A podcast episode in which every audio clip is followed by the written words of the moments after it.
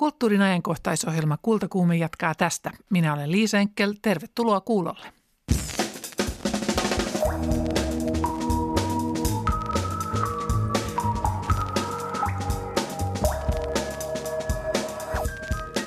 Suomen mahtimiehistä syntyy uusia oopperoita.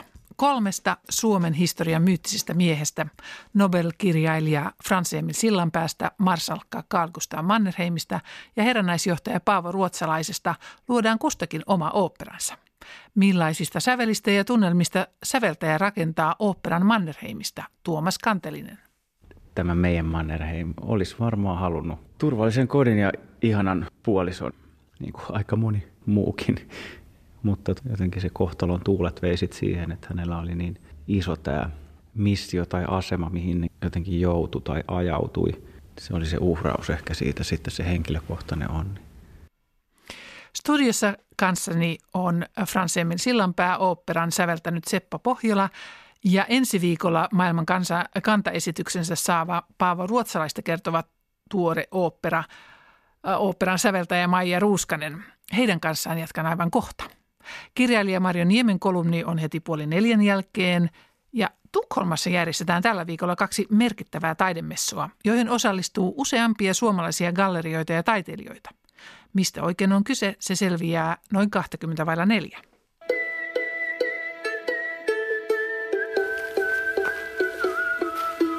Tonislav Hristov oli hyvin liikuttunut kertoessaan Hyvästä postimiehestä lehdistönäytöksessä heti elokuvan esittämisen jälkeen. Anna Tulusto kävi katsomassa palkitun dokumenttielokuvan Hyvä postimies, joka saa ensi-iltansa perjantaina.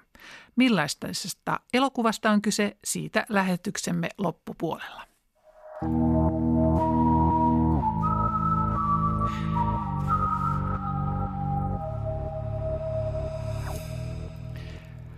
Werner Söderström osakeyhtiö ja V S O:n kirjallisuussäätiö ovat aamulla julkistaneet nuorten romaanin kirjoituskilpailu tuhat ja yksi tarinaa nuoruudesta voittajat. Paikalla oli toimittaja Mari Lukkari, joka tapasi kaksi tuomariston kuulunutta kirjailijaa. Siri Kolu, Salla Simukka, tuhat ja yksi tarinaa nuoruudesta nuorten kirjakilpailu. Minkälainen urakka oli toimia tuomarina tuossa kilpailussa? Meillähän tämä oli tehty aika helpoksi meille kirjailijoille. Tämmöinen esiraati, joka koostui kustantamoväestä, oli karsinut sen seitsemään tekstiin. Et jäi vähän jälkeenpäin nälkä, että olisimme voineet lukea vielä enemmänkin. Tekstit oli niin erilaisia ja kiinnostavia. Mitä niissä teksteissä käsiteltiin? No oikeastaan voi sanoa, että, että aiheita oli tosi, tosi, tosi laidasta laitaa, että Että totta kai tämmöisiä niin kuin nuoruuteen liittyviä rakastumisen ja ihastumisen kokemuksia, sellaista, että miten, miten ollaan parisuhteessa, miten ollaan toisen ihmisen kanssa, maahanmuuttoteemoja, ää, seksuaali- ja sukupuolivähemmistöjä käsitteleviä teemoja, erilaisia tämmöisiä yhteiskunnallisia aiheita siellä oli aika paljon ja niin kuin kiinnostavia uudenlaisia käsittelytapoja myös sen tyyppisiin aiheisiin, jotka on periaatteessa nuorten kirjallisuuden ikään kuin ydintä, mutta että joka, jokainen sukupolvi kertoo sen aina omalla tavallaan ja omasta yhteiskunnastaan käsin. Toiselle sijalle sijoitimme Riina Mattilan tekstin Järistyksiä. Tervetuloa.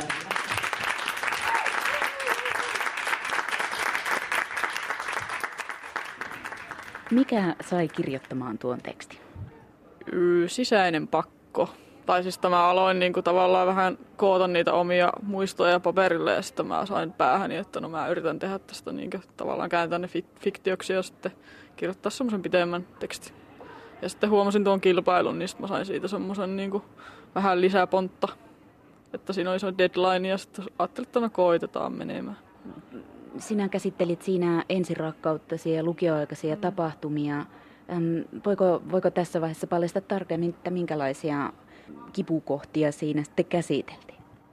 No siinä on perhesuhteita ja ylipäänsä sitä, että kun tavallaan kasvaa siihen tai herää siihen omaa identiteettiä, että se poikkeaa niin kuin, tavallaan sitä normista. Ja sitten se mun päähenkilö on sukupuoleton. Siis itse en ole, mutta mä halusin kirjoittaa siitä, koska se oli semmoinen aihe, mitä mä siihen aikaan niin kuin paljon mietin. Ja, ja, ja siitä ei ole kirjoitettu niin kuin suomalaisessa nuorten kirjallisuudessa ollenkaan. Ihan, ihan siitä syystä mä halusin, että se sitäkin joku vähän niin kuin avvaisi ihmisille.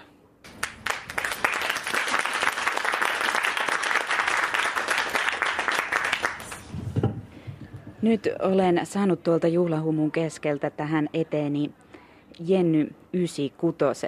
Onneksi olkoon voitosta. Jenni kiittää. Voidaan sanoa, että raadin huone täyttyi kiljunnasta, kun avasimme tämän voittajakuoren. Voittaja-nimimerkki oli siis Jenni yhdeksänkymmentäkuusi ja kuoren sisältä paljastui jo Bonnier-talossa julkaiseva aikuinen mieskirjailija Jukka Beem. Niin totta kai meidät oli täysin, täysin vilpittömästi huijattu uskomaan. Me todella aidosti uskoimme raatina, että tämä nyt ainakin on tämmöinen niin kuin sukupolviteksti, että tämä on kyllä yhdeksänkymmentäkuutosen kerronta. Ja tässä huomasimme, miten eläytyvä kirjailija taitavasti kietoi meidät pauloihinsa. Että se ääni on niin autenttinen, se on niin jotenkin sydämeen käypä. Tuossa romaanissa päähenkilö on viisitoistavuotias tyttö. Mikä sai kirjoittamaan tämmöisen, tämmöisen romaanin? No ehkä, ehkä halu kokeilla, voiko uskottavasti olla viisitoistavuotias tyttö, olla, olla vähän vanhempi mies ja mennä nuoren tytön nahkoihin. Oma tyttöni on suunnilleen ton ikäinen, tai oli silloin kun tota kirjoitin, niin nyt voin hänelle kyllä sanoa, että ymmärrän monista epäilyksistä huolimatta jotain ehkä nuoren tytön sielun elämästä ja nuoren tytön elämästä muutenkin. Täytyy sanoa, että tämän tekstin puhetapa, joka on siis pehmolelu tyttö, oli niin tuore, niin hätkähdyttävä. Kirja ei ole kiltti. Sanoin raadin palaverissa, että koin, että kirjassa on piikkejä hyvällä tavalla. Että siitä todella tulee mieleen vaikka Saara Turusen pehmolelutyttö, tai mulle tuli itse asiassa mieleen myös niin kuin Anja Kaurasen Sonja O, joka tuli kirjallisuuden ryminällä ja rytinällä. Ja samanlaista ryminää ja rytinää on myös tässä kirjassa.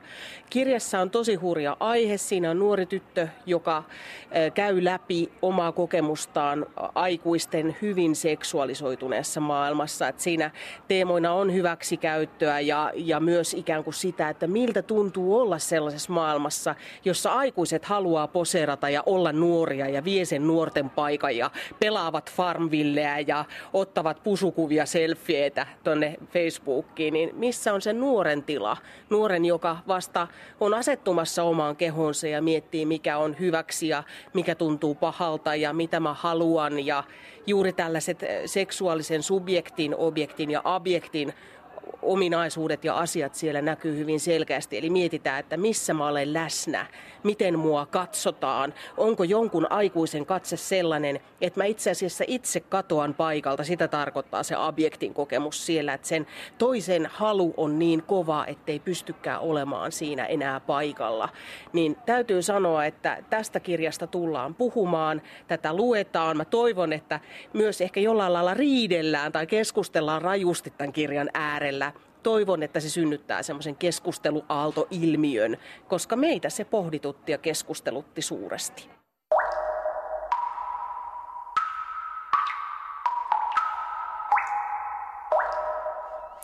Nobelkirjailija Franz Emil Sillanpää, marsalkka Karl Gustaf Mannerheim ja herännäisjohtaja Paavo Ruotsalainen ovat suomalaisuuden historian myyttisiä hahmoja. Kustakin miehestä on nyt sävelletty ooppera. Viikon kuluttua huomenna eli torstaina ensi viikolla maailman ensi-iltansa saa Helsingissä yksinäytöksinen ooppera nimeltään Herääminen.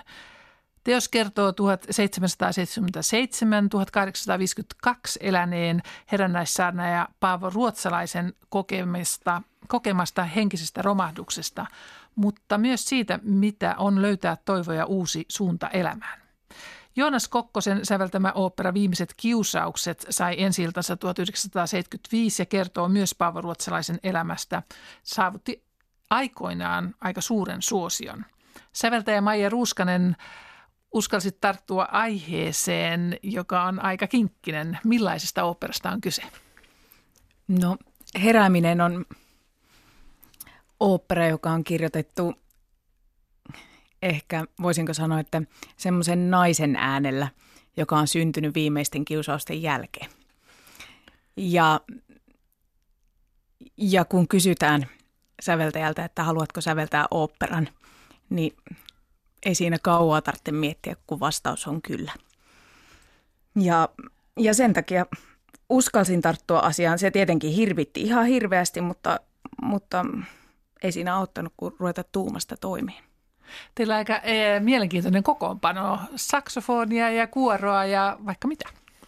No se taas tulee semmoisesta, että, että musiikkiteatteri Kapsäki on se, joka tilasi tämän ja Tiina Kristofferson soitti mulle ja kysyi, että haluaisitko sä säveltää oopperan ja Paavo Ruotsalaisen ajatuksista. Ja että libreton kirjoittaa Jaakko Heinimäki ja, tota, ja budjetti on niukka.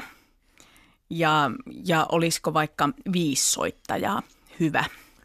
Ja tota, mä vedin siinäkin kohdalla henkeä, jo sen oopperasanan jälkeen olin vetänyt henkeä ja tässä kohdassa henkeä, että se on aivan silkka mahdottomuus. Mutta tota, mulla on opetettu kotona, että pieni köyhyys lisää luovuutta, joten sitten mä rupesin tuumimaan, että no olisiko se jousikvartetti. Tai mikä se voisi olla, että mistä mä saan hyvät ala-äänet, vai tehdäänkö siitä haitari-ooppera, vai, tota, vai piano ja kolme laulajaa, vai että mikä se, mikä se kokoonpano sitten on. Ja sitten tota, siinä vaiheessa mä tietysti käytännön ihmisenä ajattelin myös sitä, että no jos tämä nyt joskus päätyisi esimerkiksi ulkoilmalavalle, niin tota, sittenhän se jousikvartetti mikitettäisiin ja sitten mun ensimmäinen ajatus oli siitä, että, että tuota, sitten ne saattaa kuulostaa saksofoneilta, että, että mitenkäs saksofonikvartetti. Ja tämmöisen niin kuin ajatuspyörittelyn tuloksena mä päädyin siihen saksofonikvartetti kiehtoon mua muutenkin kokoonpanona ja sitten, sitten tietysti, koska oopperaan pitää jostain saada se massa, niin kuoro oli sitten järkevä ajatus siinä. Ja, tota, ja tätä kautta tavallaan ajattelemalla ja tuumimalla sitä soundimaailmaa, koska fonit on hirveän lähellä lauluääntä ja hengitystä. Ja mä olin just tehnyt semmoista ääniteosta, missä, missä mä olin paljon jotenkin hengitystä ja tavallaan semmoista äänenvirtaavuutta ja, ja äänimassoja tuuminut. Niin tota, sitten se oli aika luonnollinen jatkumo tavallaan sille kiinnostukselle, että se on saksofonikvartetti ja, ja kuoro ja tällä kertaa vielä naiskuoro. Kesäkuussa Ilmajoen musiikkijuhlilla saa ensi-iltansa Tuomas Kantelisen säveltämä ooppera Mannerheimista. Kysyin häneltä, millaisista aineksista syntyy mielenkiintoinen ooppera.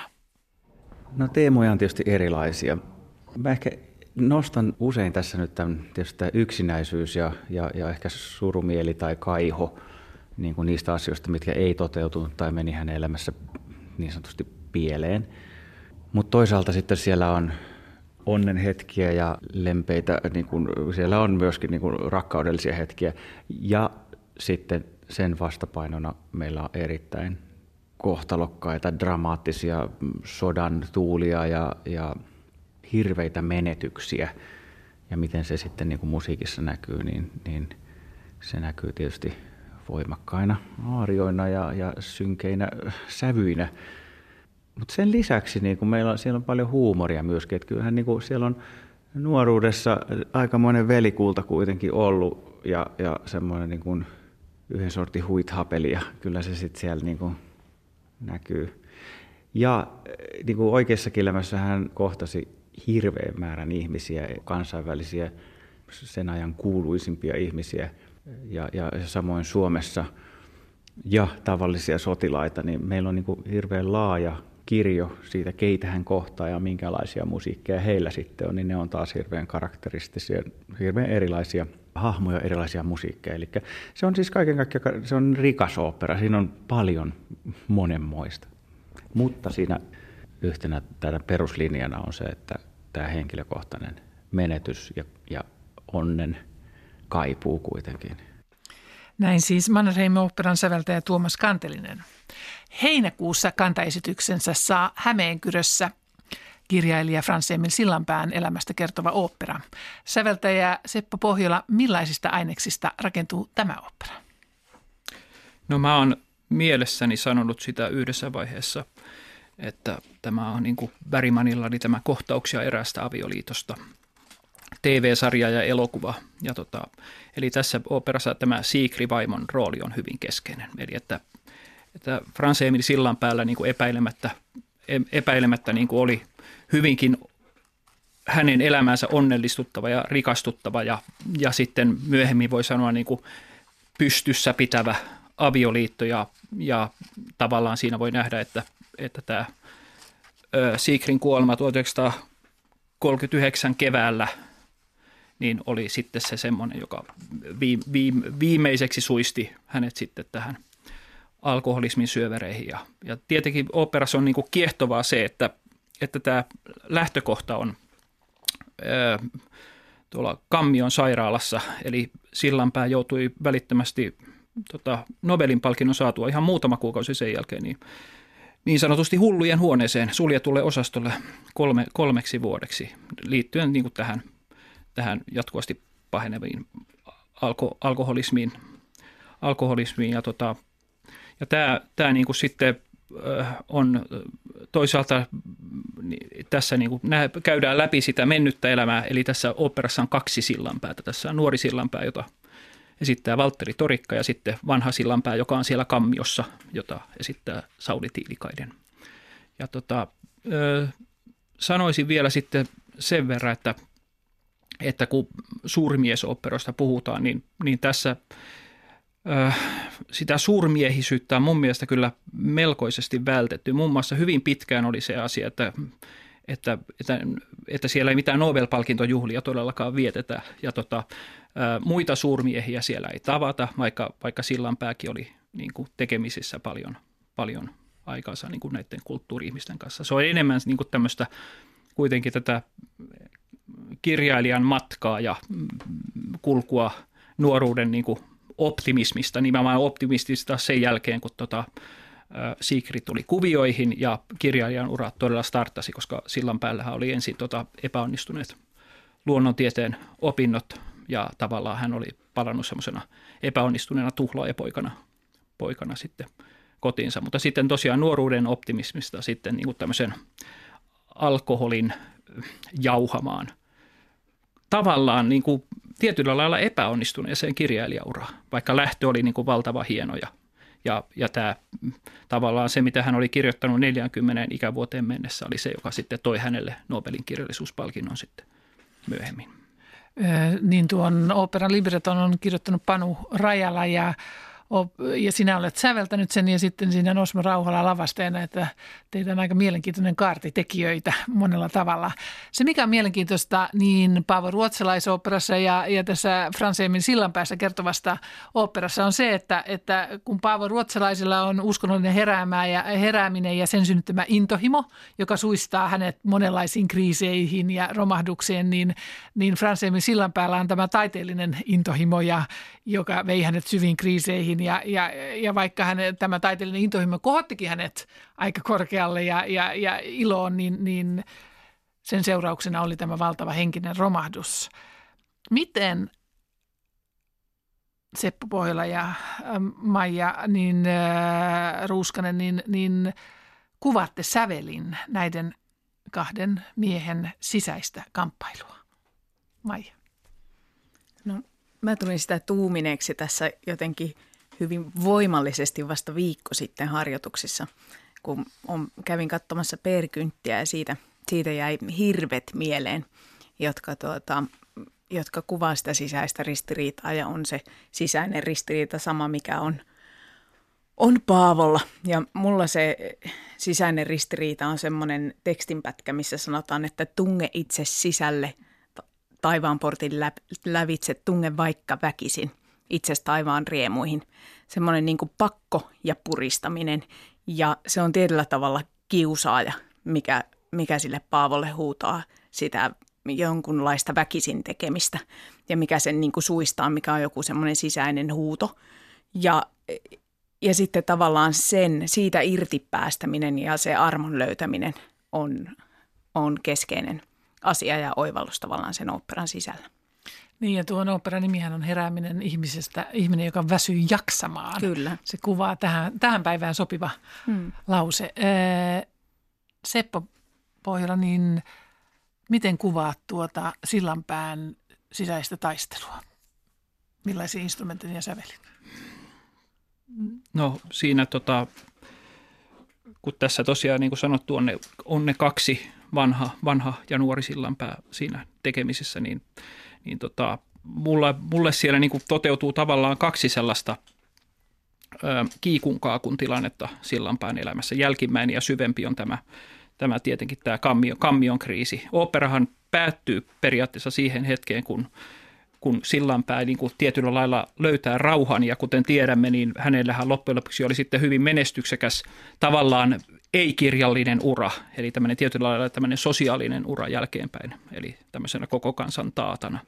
Ja sitten toisaalta oli sitten kiikunkaakun tilanne juuri tämä, että, että hän oli palannut jo, jo tota, sieltä epäonnistuneelta opintomatkalta, oli vähän semmoinen kylän, kylän ihmisten juorus, juorusylkikuppi tavallaan siinä, siinä että hän, hän, hän, häneen suhtauduttiin varsin pilkallisesti, niin kuin usein suhtaudutaan ihmiseen, joka on pyrkinyt parempiin piireihin, mutta eipäs, eipäs onnistunutkaan, hähähä, se on, se on kovin hauskaa. Ja tota, niin, niin tässä sitten oli se kiikunkaakun tilanne, että hän oli jo hyvää vauhtia silloin nuoruudessa ajautumassa tämmöiseen niin kuin lepposaan ryyppäämiselämään enemmän kuin, kuin mihinkään, mihinkään tähän muuhun. Ja mä sanoisin niin kuin se, että, että tota, tekstilähtöistähän se tietenkin on aina, aina se, että, että tota, minkä, minkälaisia asioita siellä, siellä tehdä ja korostetaan, että, että musta se niin kuin oopperan tragiikka syntyy oikeastaan sitä kautta, että siellä on paljon huumoria. Eli että se on, se on tietyllä lailla se ehto, ehto että, tota, että kun, kun, kun saat, saat jopa nauraa ääneen, niin sitten, sitten ne pudotukset ja kolaukset tuntuvat sitä, sitä enemmän. Tavallaan mä muistan, että mä ajattelin jopa semmoista, semmoista elokuvakohtausta jossain vaiheessa, kun Charlie Chaplinin Kaupungin valoissa on tämä nyrkkeilykohtaus, joka on semmoinen, että moni ihminen on varmaan tukehtunut nauruunsa, kun on katsonut sitä väistelyä ja että tuomarin, tuomariikin osuu nyrkit ja niin päin pois ja siinä roikutaan toisen etumuksessa ja takamuksessa ynnä muuta, mutta sitten kun se päättyy siihen, että Chaplin tyrmätään täydellisesti, niin se kolahtaa ja siinä tapahtuu semmoinen, semmoinen täyspudotus. Eli että tavallaan, tavallaan voi sanoa, että öö, semmoisen jopa ilakoivien sävyjen kautta niin päästään sitten myös sitten, sitten siihen toiseen, siihen niin kuin sisäiseen yksinäisyyteen ja autiuteen ja, ja todellisen pelkoon siitä, että mä en enää koskaan kirjoita mitään kunnollista, mikä nyt oli sitten kaksikymmentäluvun puolesta välistä eteenpäin, niin varmasti Sillanpää suuri pelko. Maija Ruuskanen, kun tutustuit Paavo Ruotsalaiseen ja tähän tekstiin, niin miten tämä on vaikuttanut sinuun? No, kyllä isot teokset väistämättä menee nahkan alle ja ne täytyy päästäkin lähelle, että koska se on niin pitkä aika, minkä sen tekstin ja sen asian kanssa viettää. Niin sen takia se alateksti siinä onkin herääminen, tarina ihmisestä, joka väsyy jaksamaan. Että, että kyllä siinä on paljon semmoisia teemoja, mitkä, mitkä on helppo allekirjoittaa just siitä semmoisesta jonkunlaisesta väkisin yrittämisestä ja pakosta ja sitten jonkunlaisesta siitä irti päästämisestä. Että kyllä, kyllä se lähelle tulee. Seppo Pohjola, mitä itsellesi tutustuminen Franz Emil Sillanpäähän on vaikuttanut sinuun? No mä oon tutustunut Franz Emil Sillanpäähän toki jo vähän aikaisemmin kuin tämän oopperan yhteydessä, että olen lukenut yhtä ja toista. Ja sen lisäksi mulle tämä Hämeenkyrö sattuu olemaan hyvin tuttu paikka, koska se on tota mun äitini kotiseutu ja mä oon lapsuuteni kesät viettänyt Hämeenkyrössä. Että, että se maisema ja miljö on ollut, ollut mulle semmoinen lapsuuden Lapsuuden maisema, Hämeenkyrön mailla, vesillä, tanhuilla, niin kuin oopperassa yhdessä kohtaa sanotaan, niin se, se tarkoittaa mulle muutakin kuin valo, valokuvia tästä seudusta, että se on niin kuin sisään, sisään rakennettua muistoa, mutta tota, että no joo, oikeastaan tätä kautta on ollut aika suuremmoista päästä niin kuin tekemään tällaista, tällaista suurmiesoopperaa tai pikemminkin nyt tässä tapauksessa nimenomaan mä kyllä pystyn hyvällä omalla tunnolla välttämään, että tästä, tästä ei todellakaan ole kysymys, vaan oopperaa ihmisistä ja ihmisten välisistä suhteista ja, ja traagisista, traagisistakin asioista ja tummista sävyistä. Ja, tota, ja hienoa on ollut kyllä tehdä. Ihanaa. Tässä on kolmesta suomalaisesta miehestä tehtyjä oopperoita. Kenestä naisesta te haluaisitte säveltää? Maija Ruuskanen. No mun ensimmäinen ajatus, kun kysyit, että, että suurmiehistä, niin mä sanoin, että miksei Leena Palotiestä. Mutta, tuota, mutta sa- saatetaan nyt ensin Paavon ajatukset näyttämölle ensi viikolla ja sen jälkeen vasta, vasta ruvetaan tuumimaan, että mitä seuraavaksi. Entä Seppo?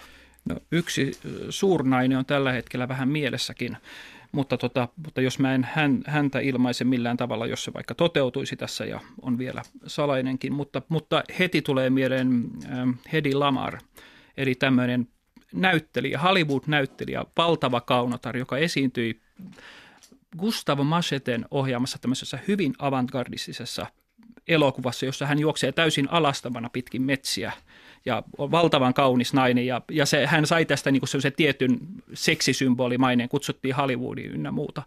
Ja sitten hän olikin samalla, hän oli valtavan merkittävä tiedennainen, siis todella nero, semmoinen siis Marie Curie-taso. Muistaakseni mä näin just äsken listan, jossa oli lueteltu kaikkien aikojen suurimmat tiedennaiset. Marie Curie oli ykkönen, Hedy Lamarr oli kakkonen, mutta tämähän on niin kuin uskomaton tarina. Että olet Hollywoodin kaunotari oikein tämmöisenä, että saat sen bimbomaineen tästä ja sitten ootkin jotain aivan muuta. Näitä operoita odotellessa kiitos Maija Ruuskanen ja Seppo Pohjola. Ja operoihin tosiaan pääsee tutustumaan tällä hetkellä tuo Franz Emil Sillanpää opera on loppuun myyty, mutta tuohon heräämisoperaan on vielä joitakin paikkoja jäljellä, että jos haluaa näihin melodioihin tutustua, niin kannattaa nyt olla aktiivinen. Kultakuume. Kultakuumeen kolumnistina tänään kirjailija Marjo Niemi. Minä haluaisin jonkun kokonaiskuvan kaikesta. Tiedän sen olevan ongelma, koska tiedän, ettei se ole mahdollista. Voi epävarmuus. Minuun ei vain mahdu kaikki tämä asia ja huomenna tulee olemaan enemmän asiaa. Vaikka minulla on dramaturgin koulutus, ei vaan pysty. Ei vaikka dramaturgiaan materiaalin järjestämistä en kykene järjestämään tätä materiaalia, se jää vain villin todellisuuden tasolle. En saa sitä etäämmäs, se on kaikkialla. Haluan kehystää sen seinälle ja elellä rauhassa, mutta täällä sitä vain lillutaan. Täällä kelluu kaikenlaista. Yritän kokonaiskuvailla tätä kaikenlaista. Sitä tulee lisää. Näen, mitä osa porukasta tekee. Nappailee kiinni kappaleista, jotka rajaavat maailmaa, kuten uskonnot, oma ura, ääriliikkeet, ismit, addiktiot tai kaupallistetut hurlumheit. Jotkut harvat vain nauttivat kellunnasta rajaamatta tai ahdistumatta. Heissä on jotain perin juurin epäilyttävää. Emmekö olekin saaneet kohtaloksemme pirullisen ahdistavan ajan? Jokainen aika on ajatellut olevansa historian ahdistunein. George Miller Beard keksi vuonna tuhatkahdeksansataakuusikymmentäyhdeksän sanan neurasteenia kuvaamaan potilaissaan ilmennyttä uudeksi amerikkalaiseksi sairaudeksi uskomaansa hermovaivaa. Amerikkalaiselle kulttuurille tyypillinen kilpailuhenkisyys, rahan ja aseman tavoittelu tuotti hänen mukaansa hermostollista heikkoutta. Mutta jo kreikkalainen lääkäri Hippokrates selvitti sairaalloisen ahdistuksen syitä ja hoitoa kolmesataaluvulla ennen ajanlaskun alkua. Ja hänestä lähtee katkeamaton jono ahdistuksen selvittäjiä aina näihin päiviin saakka.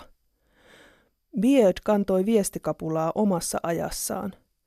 Hän innoittui Charles Darwinin tuoreesta luonnonvalintateoriasta ja ajatteli, että kulttuurin etnologian evoluutio oli ohittanut ihmisen biologisen evoluution. Nimittäin ne piirteet, mistä oli hyötyä henkiin jäämisessä ennen, kuten arkuus, pelokkuus, harkinta ja toisten mielipiteistä huolehtiminen, eivät enää modernissa olleetkaan arvostettuja. Nämä piirteet koettiin kilpailullisemmassa ja teollistuneemmassa yhteiskunnassa ongelmiksi toisin kuin aikaisemmin pikkukylissä, jotka elivät maataloudessa ja jossa kaikkien piti pysyä väleissä ja puhaltaa yhteen hiileen. Psykoanalyytikko ja filosofi Erik Frommin mukaan keskiajalla ihmisiä ahdisti vähemmän. Vaikka silloin elämä oli uskomattoman hallitsematonta ja kalmaista, oli kaikilla oma paikkansa. Keskiajalla osaansa ei voinut eikä tarvinnut kyseenalaistaa. Elämällä oli tarkoitus, kun kiinteää kokonaisuutta hallitsivat uskonto ja perinne, jos isä oli talonpoika, tuli pojasta talonpoika, ja naiset taas, no niin, eipä siitä sen enempää. Syntymä oli pääsykoe, joka määräsi, mikä sinusta tulee isona. Kaipaako joku keskiajalle? Ihan niin kuin jotkut vähän kaipaisivat. Ahdistus ja kehitys näyttävät kuuluvan yhteen ollenkaan arvottamatta, mihin suuntaan kehitys kehittyy. Kilpailuhenkinen yksilökeskeisyys on haitaksi yhteisöllisyyden kokemukselle ja yhteisön puute on keskeinen tekijä nykyajan ahdistuneisuudessa. Psykologi Rollo May totesi vuonna tuhatyhdeksänsataaviisikymmentä. Eipä ihme, että ahdistusdiagnoosit ovat ohittaneet masennuksen länsimaissa. Ahdistus on suurelle ihmiskunnan osalle arkipäivää. Se ei voi olla turhaa, koska on muotia nähdä kaikessa jotain hyötyä. Esitän muodikkaasti, että mikäli ahdistus ei vie toimintakykyä, voi siitä repiä monenlaista huvia ja hyötyä. Ahdistuneisuuteen taipuvainen ihminen on loputtoman kekseliäs. Hän kyllä keksii ne kaikki tavat, joilla asiat voivat mennä päin honkia ja valmistautuu kaikkeen jo ennalta. Varautumisesta huolimatta hän hoitaa hommat viimeisen päälle, koska pelkää sitä häpeää ja syyllisyyttä, minkä epäonnistuminen toisi. Hänen aivonsa käyvät ylikierroksilla ja näistä kierroksista voi syntyä uutta ajattelua, uusia muotoja, tapoja tehdä toisin. Arkuus saattaakin koitua rohkeudeksi. Ja kyllä, ahdistunut on useimmiten huomaavainen muita kohtaan, koska pelkää tyrivänsä ja kuolevansa siihen. Ahdistuneisuus on myös moraalia lisäävä piirre, sillä ahdistunut ei halua edes ajatella sitä ahdistuksen määrää, jos itsensä ja muut menisi pettämään. Ahdistus on toki oire, mutta se voi olla myös kutsu aidompaan elämään, jota tulee noudattaa mihin hintaan hyvänsä, kuten Walker Percy elämänsä ahdistuneena elänyt kirjailija kirjoitti. Siksi nykyaikana ahdistuja saattaa olla ihminen paikallaan. Ahdistuksella voi olla ihan syykin, vaikka nykyajan medikalisaatio sen mielellään laittaisi vain maailmasta ja ihmisestä irti leijuvan aivokemian ja geenien syyksi. Näistä esittämistäni syistä luotan ahdistuneeseen ihmiseen ja aion äänestää kuntavaaleissa ehdokasta, joka on ilmiselvän ahdistunut asioista. Näin sanoi Marjo Niemi.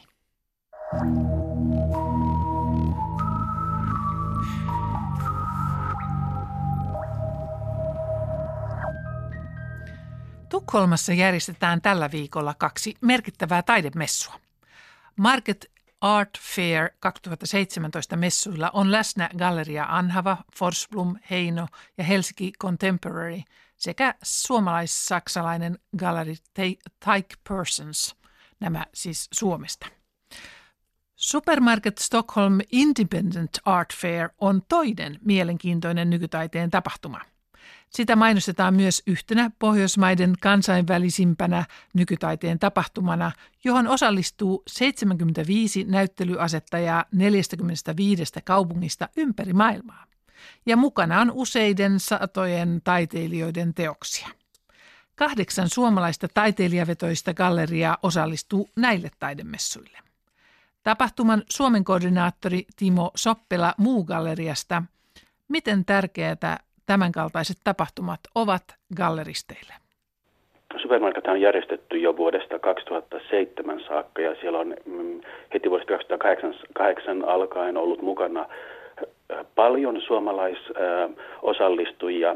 Tietenkin tämä varmaan tämä fyysinen läheisyys tekee sen, mutta, mutta supermarketissa siitä tuli välitön, välitön menestystarina, että sen niin kuin maine tämmöisenä verkostoitumistapahtumana ja vaihtoehtoisten toimintamallien niin kuin tukijana tuli, tuli niin kuin nopeasti tietoisuuteen.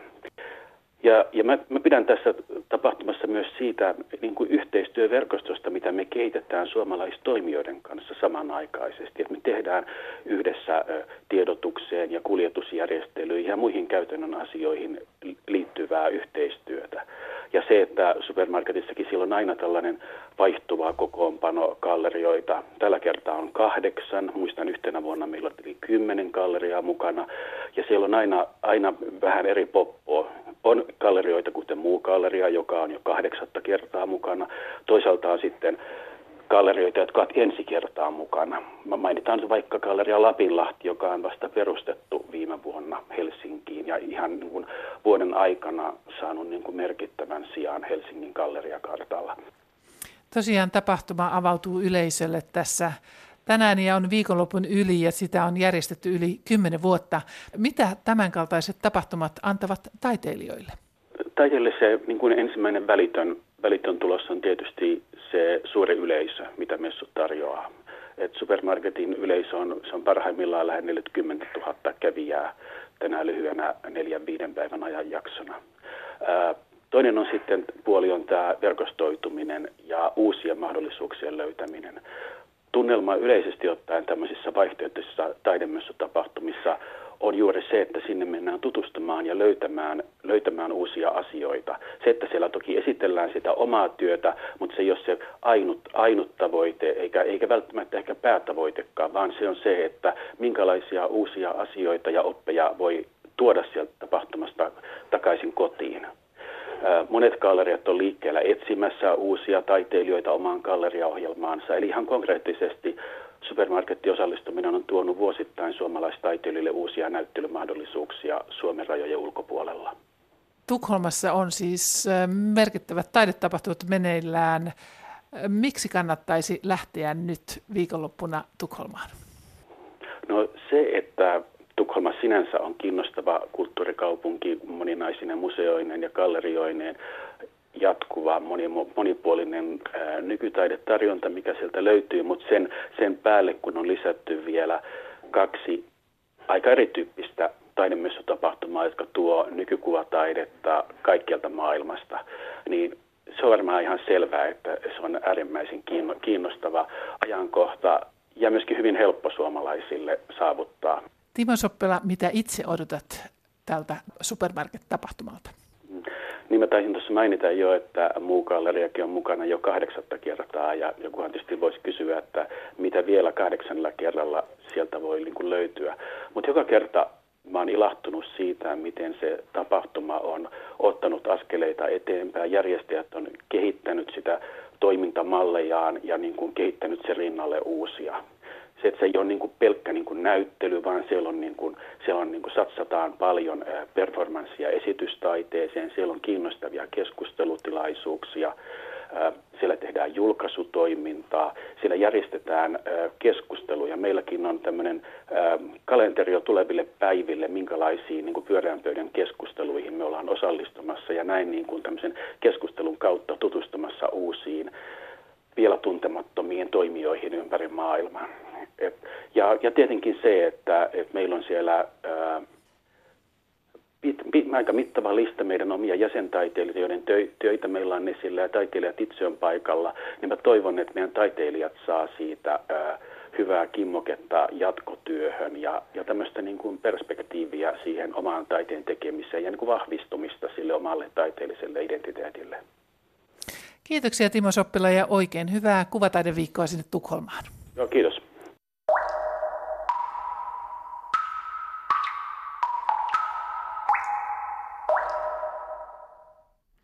Suomalais-bulgarialaisen Tonislav Hristovin dokumenttielokuva Hyvä postimies kertoo Turkin rajalla sijaitsevasta pienestä hylätystä kylästä, josta tuleekin eräänlainen maailman tapahtumien tiheentymä, kun turvapaikanhakijat hiipivät öisin rajan yli. Kylässä käydään samaan aikaan pormestarin vaaleja, joissa postinkantajana toimiva Ivan haastaa istuvan pormestarin ja toisen ehdokkaan. Ivanin ajatuksena on asuttaa kylä syyrialaispakolaisilla, jotta paikka saisi uuden elämän. Idea dokumenttiin syntyi Hristovin lukemasta dramaattisesta uutisesta ja ihan ensin tarvittiin Facebookia. The way it was when I saw the news footage um, about the about the ladies, I started going through my Facebook friends and see who lives in that region, and then I found a friend of mine from from university back in um, Bulgaria. Kun näin uutisen kylän naisista, selasin Facebookiani läpi ja etsin, asuisiko joku kaverini sillä alueella. Niin sitten soitin yhdelle monen vuoden takaiselle yliopistokaverilleni, jonka isä oli kotoisin tuosta kylästä. Hän järjesti tapaamisen isänsä kanssa ja matkustimme kylään. ja itse asiassa ensimmäinen ihminen, jonka siellä tapasin, oli postimies, koska nämä miehet taas olivat olleet samalla luokalla koulun alkaessa. Postimies sanoi, että järjestäisi tapaamisen uutisen naisten kanssa.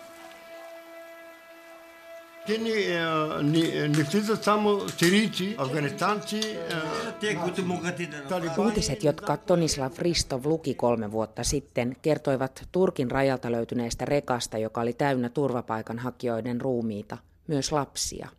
Toisessa uutisessa kerrottiin pienen bulgarialaisen kylän naisista, jotka halusivat auttaa uusia turvapaikanhakijoita. Ensimmäisen lapsensa juuri saanut Hristov halusi löytää kylän. Bulgarialaistaustaiselle Tonislav Hristoville kylä oli kokonaan uusi paikka. Hän vietti siellä paljon aikaa ennen kuvauksia tutustuen ihmisiin. More time I spent with them, I realized that most of their stories happened in the past, so they were linked to, to uh, Second World War experience or, or anything with, the, with their childhood. So I noticed that most of them really... Mitä enemmän juttelin heidän kanssaan, sitä paremmin ymmärsin, että heille oli tapahtunut tällaista myös menneisyydessä. Kohtalot linkittyvät toiseen maailmansotaan ja naisten lapsuuden tapahtumiin. He symppasivat postimiestä ja sitä, että tämä auttoi turvapaikanhakijoita.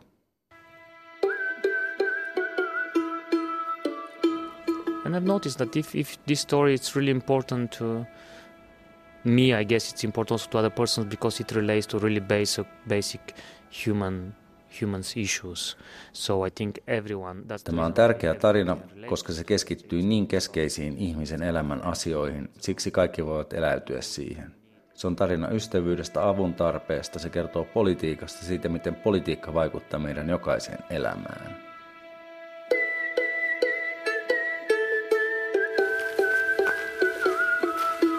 Tonislav Hristov oli hyvin liikuttunut kertoessaan hyvästä postimiehestä lehdistönäytöksessä heti elokuvan esittämisen jälkeen.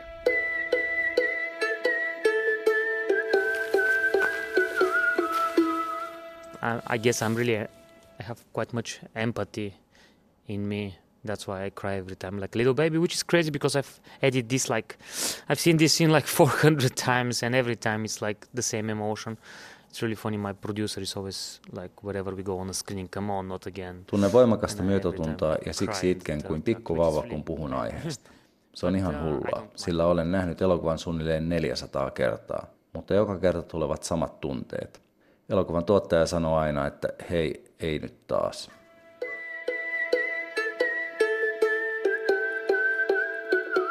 Numero osem. Drugari drugarki. Искам интернет за всички. Както е в Русия, както е при Путин.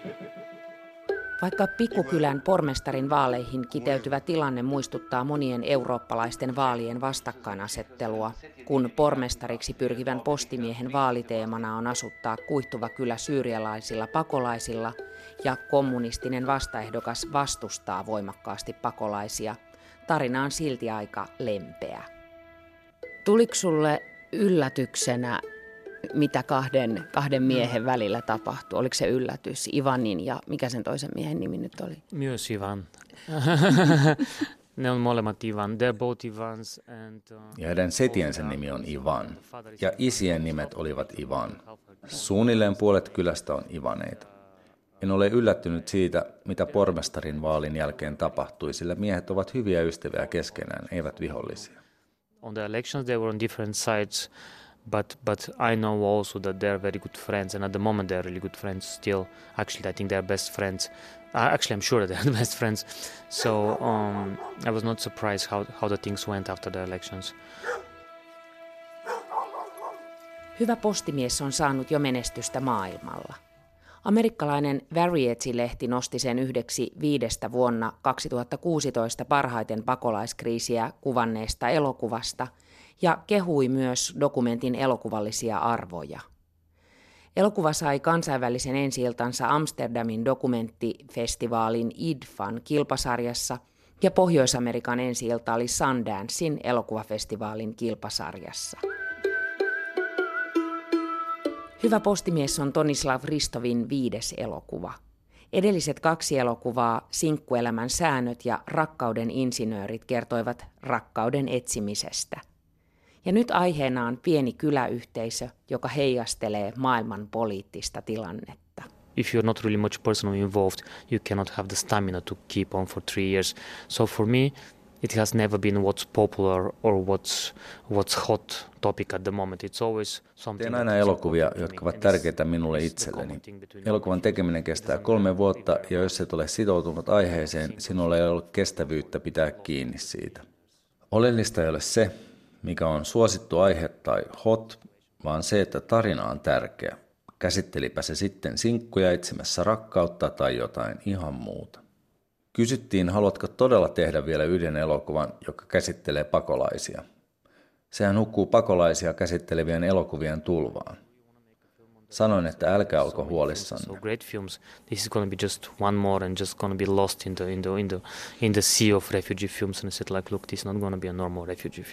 Eikä elokuvassani ole pakolaisia kuin muutaman minuutin verran.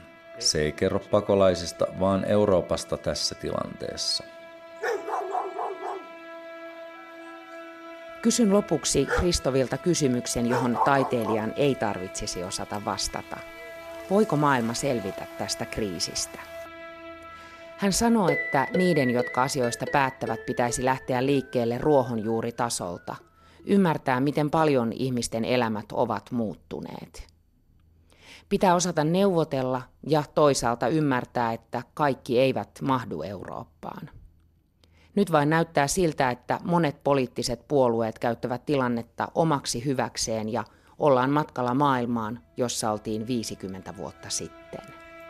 And this is a really good opportunity for all of them to to go and to pull us back into a place, into a dark time that we have been trying for for over fifty years to deal with. So I think that it's it's very important to to be on the right track so that we don't need to start all over the whole European Union idea from the beginning just because of this crisis.